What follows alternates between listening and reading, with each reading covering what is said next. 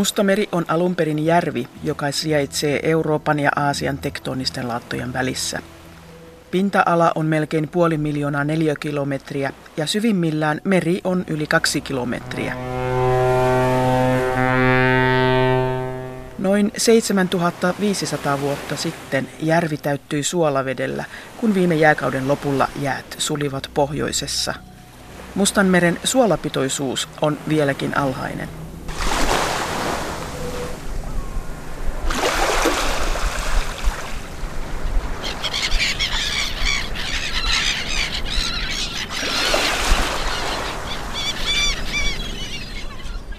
Järjestö Mustanmeren verkosto kerää ihmisiä ja organisaatioita rannikkomaista yhteistyöhön ja yhteisiin projekteihin. Verkosto aloitti parikymmentä vuotta sitten merenpäivän juhlimista 31. lokakuuta. Nyt tapahtumia järjestetään kaikissa rannikkomaissa ja samalla tiedotetaan meren tilasta.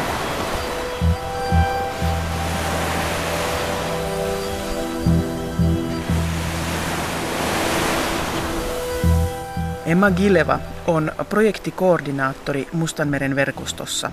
Hän on entinen radio- ja lehtitoimittaja Varnassa, Bulgariassa. Emma on tarkkaillut Mustaa merta eri näkökulmista koko työelämänsä ajan liki 40 vuotta. Kesällä tuhannet turistit lomailevat Mustanmeren rannoilla. Matkailu kasvaa ja samalla myös mereen kohdistuva ihmisten luoma paine lisääntyy. Kysyn, miten Mustameri voi tällä hetkellä? Разбира се, Черно море столетия наред, векове е било използвано от крайбрежните народи, разбира се и от народите на Европа и Азия по един неустойчив начин. On itsestään selvää, että Mustaa merta vuosisatojen ja vuosituhansien aikana ei ole käytetty mitenkään kestävällä tavalla. Rannikolla asuvat kansat ja myös muut Euroopan ja Aasian väestöt ovat ammentaneet täysin kämmenin meren resursseja – Vasta 1960-luvun puolessa välissä huomattiin, että Mustanmeren ekologiselle terveydelle tapahtuu jotain kauheata. Veden väri muuttui ja tekolannoituksen ja tehostetun maatalouden seurauksena alkoi näkyä ikäviä ilmiöitä, kuten rehevöitymistä. Tämä monimutkainen fysikaaliskemiallinen prosessi johti meressä happikatoon. Biologisen monimuotoisuuden vähenemiseen vaikutti tietenkin myös kalavarojen hallitsematon käyttäminen.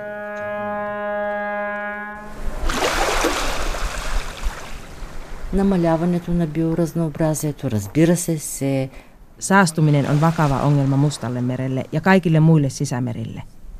Riittämättömästi puhdistettu jätevesi ja muut saasteet, kuten merenkulun jätteet tai rannikolta tulevat saasteet, myrkylliset aineet ja kiinteä jäte, pahentavat meren tilaa. Ne muistuttavat, kuinka tärkeää ja välttämätöntä on koordinoida toimintaa meren suojelemiseksi ja kuntouttamista varten.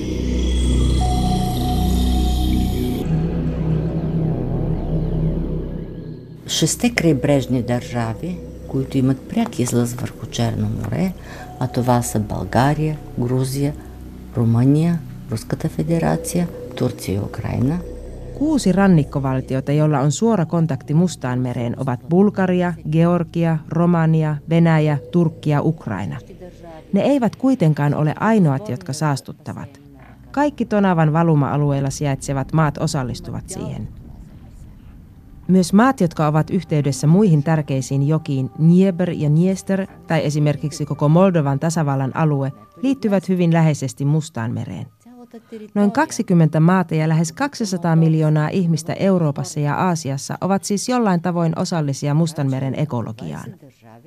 Jokaisen näistä valtioista pitäisi sitoutua meren säilyttämiseen ja elpymiseen.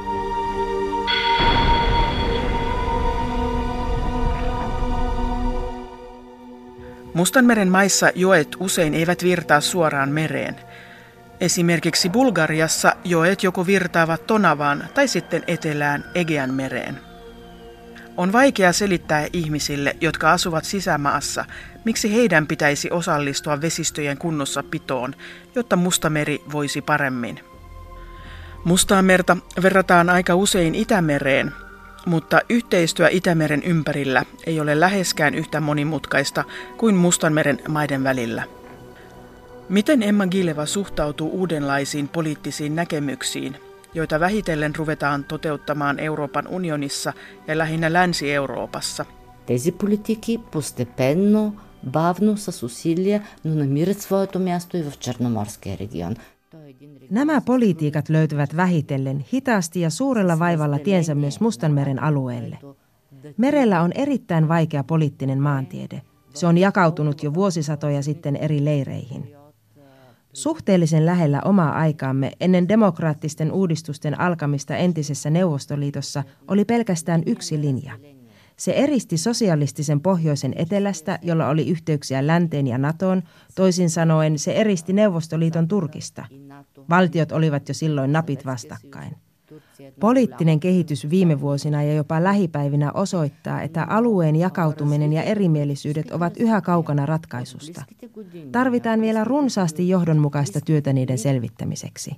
А екологичното здраве на Черно море и грижата за околната среда – Huolenpito Mustanmeren ekologisesta terveydestä ja ympäristöstä toimii parhaiten demokraattisten valtioiden politiikan yhteydessä. Kun valtio on selvästi tietoinen yhteiskunnan kehityksen tarpeista ja ympäristön suojelusta, se osaa katsoa eteenpäin myös meren tulevaisuuteen. Sellainen valtio ymmärtää kestävän kehityksen, ekologisen terveyden ja rannikon, ympäröivän luonnon ja väestön hyvinvoinnin yhteydet.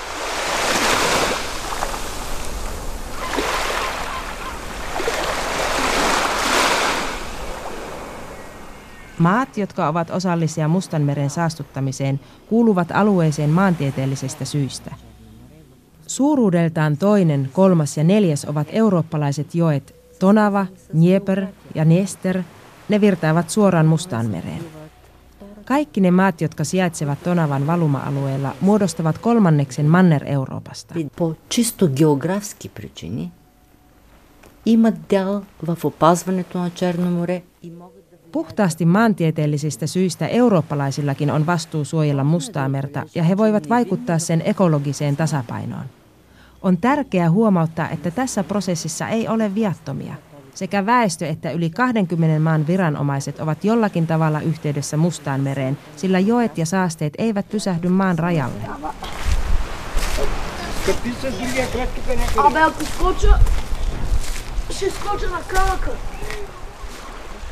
Nykyinen periaate, jota sovelletaan yhä enemmän vesistöjen hoitoon, on nimenomaan kehitetty tällaisten ongelmien ratkaisemiseksi. Se velvoittaa maat, jotka sijaitsevat tietyn joen valuma-alueella ja vastaavasti meren rannikolla olevia valtioita toimimaan yhdessä ja johdonmukaisesti meren suojelemiseksi. On maita, joiden koko alue ja vesistöt kuuluvat Mustanmeren alueelle, kuten esimerkiksi Romania ja Moldova – Georgialla on suhteellisen pieni rannikkoalue, mutta vedet kuitenkin purkautuvat Mustaan mereen, koska joet ovat erittäin vesirikkaita.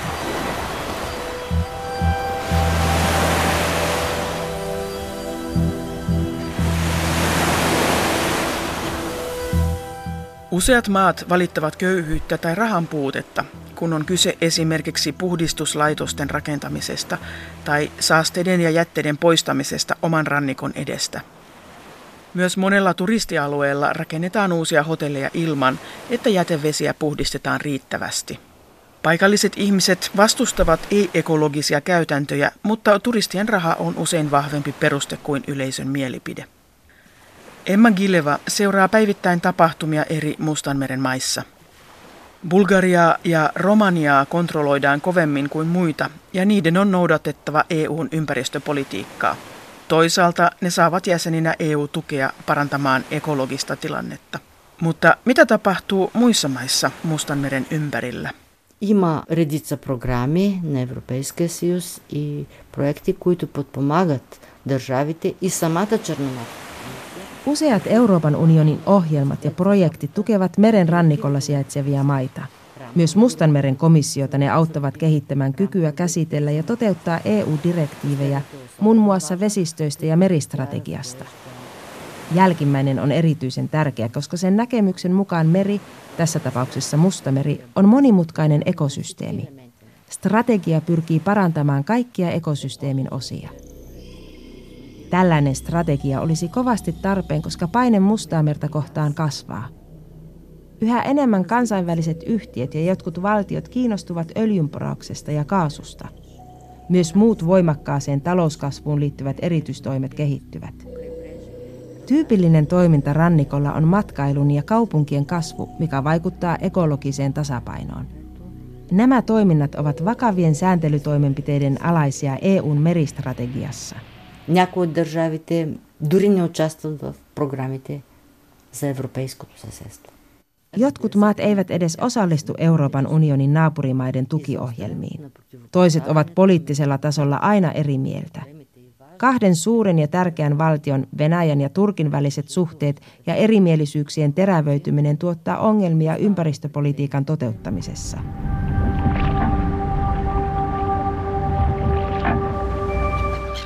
Pitää kuitenkin muistaa, että vaikka poliittisella tasolla onkin vaikeuksia, asiantuntijat ylläpitävät kontakteja ja myös Mustanmeren komissio jatkaa toimintaansa.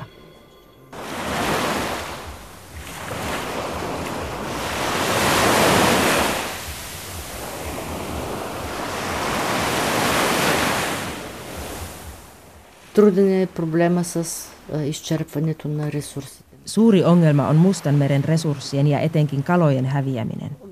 Yli 20 vuoden ajan ei ole onnistuttu lajien muuttoreittien ja muiden erityispiirteiden sekä Mustanmeren erityisluonteen takia kehittämään yhteistä sopimusta tai kiintiöitä. Yhteistyö kalakantojen suhteen on vaikeaa, kuten myös sopiminen laskentamenetelmistä tai jopa tieteellisesti pätevien tietojen hankinta. Nämä tärkeät asiat kulkevat usein Välimeren yhteisen kalastuskomission kautta. Jotkut maat, kuten Venäjä, yrittävät käyttää sitä välineenä yhteistyössä muiden Mustanmeren maiden kanssa, mutta laajemmassa muodossa.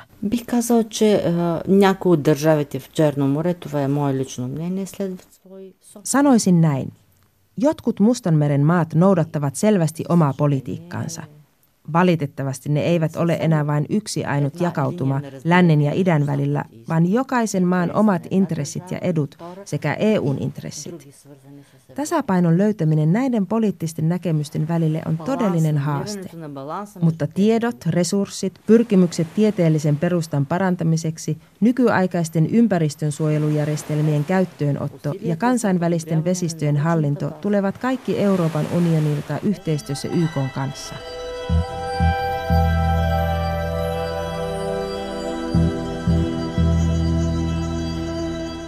Mustassa meressä ei ole saaristoa kuten Itämeressä, vaan se on avoin meri. Se ei myöskään rehevöidy yhtä paljon kuin Itämeri. Veden vaihtuminen on toisaalta aika hidasta, koska ainoa yhteys toiseen mereen on kapean Bosporin salmen kautta Välimereen.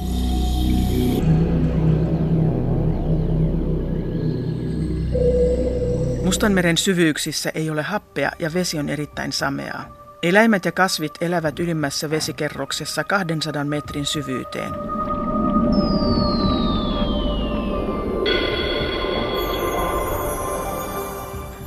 Ihmisen vaikutus näkyy lähinnä pintakerroksessa, mutta miten saasteet vaikuttavat syvempiin tasoihin, kukaan ei tiedä.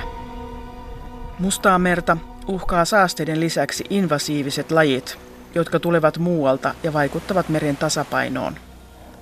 Erittäin suuri vaikutus on muihin lajeihin, varsinkin kaloihin ja simpukoihin, jotka ovat tärkeitä myös ihmisille. Miten Emma Gileva näkee Mustanmeren tulevaisuuden?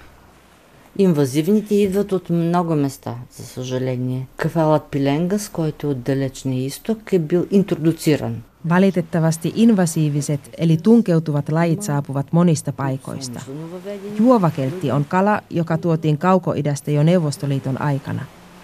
Joitakin on tarkoituksella tuotu, kun taas toiset lajit ovat tulleet laivojen painolastiveden mukana tai ne ovat takertuneet laivojen runkoon. Nämä organismit matkustavat maailmanlaajuisesti. Toinen tyypillinen ja hyvin kuuluisa esimerkki on pieni medusan kaltainen nilviäinen Amerikan kampa maneetti, joka saapui 1990-luvun alussa laivojen painolastiveden mukana Pohjois-Amerikasta. Sillä ei ole luontaisia vihollisia Mustassa meressä, mikä johti sen kasvupuumiin.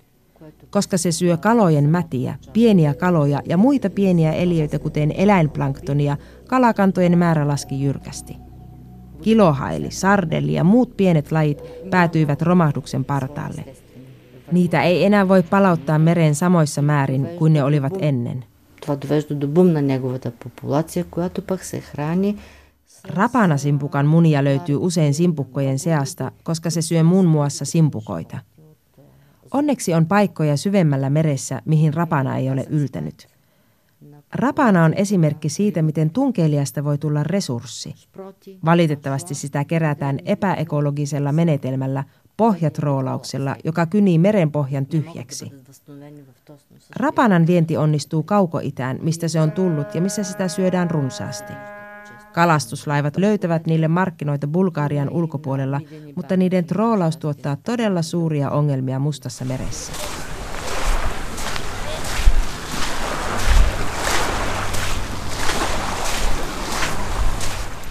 при намаляване на замърсяването, интродуцирането на видове много. Vaikka saasteet vähenisivät, uusien lajien tunkeutuminen aiheuttaa vaikeuksia. Se johtaa biodiversiteetin menetykseen, mutta se liittyy myös monimutkaisella tavalla ilmastonmuutokseen.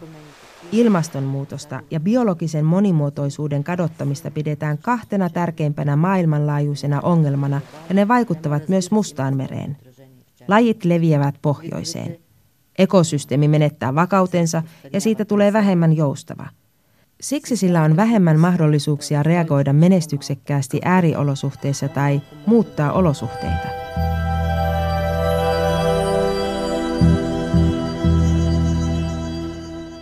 Euroopan unioni on uusien strategioiden kehittämisen lisäksi viime vuosina aktiivisesti osallistunut Mustanmeren ympäristöpolitiikan luomiseen ja toteuttamiseen – Merentutkimuksessa ja meressä olivien ekosysteemien ymmärtämisessä on kuitenkin vielä toivomisen varaa. Tutkijat ovat esimerkiksi onnistuneet kartoittamaan vain pienen osan meren pohjasta. Mikä on EUn rooli ja miten maat, jotka eivät ole jäseniä, reagoivat Euroopan unionin osallistumiseen, tutkimukseen ja yhteistyöhön?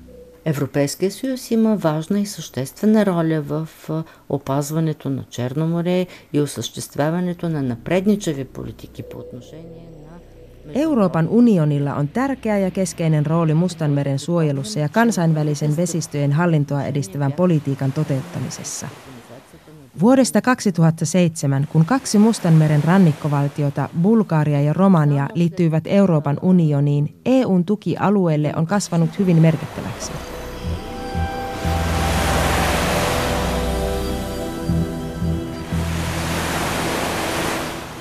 On kuitenkin pakko huomauttaa, että Mustanmeren ympäristöpolitiikka kohtaa paljon ongelmia alueen luonteesta johtuen. Vaikea maantiede, monimutkainen poliittinen maantiede ja maiden erimielisyydet vaikeuttavat sen täytäntöönpanoa.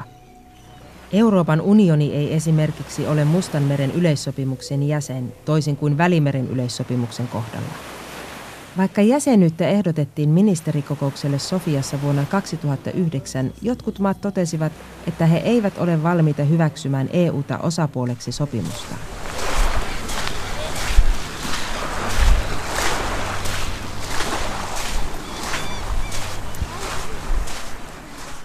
Tämä hylkäys on paha kompastuskivi. Намаляването на различни видове замърсявания. След 2007 година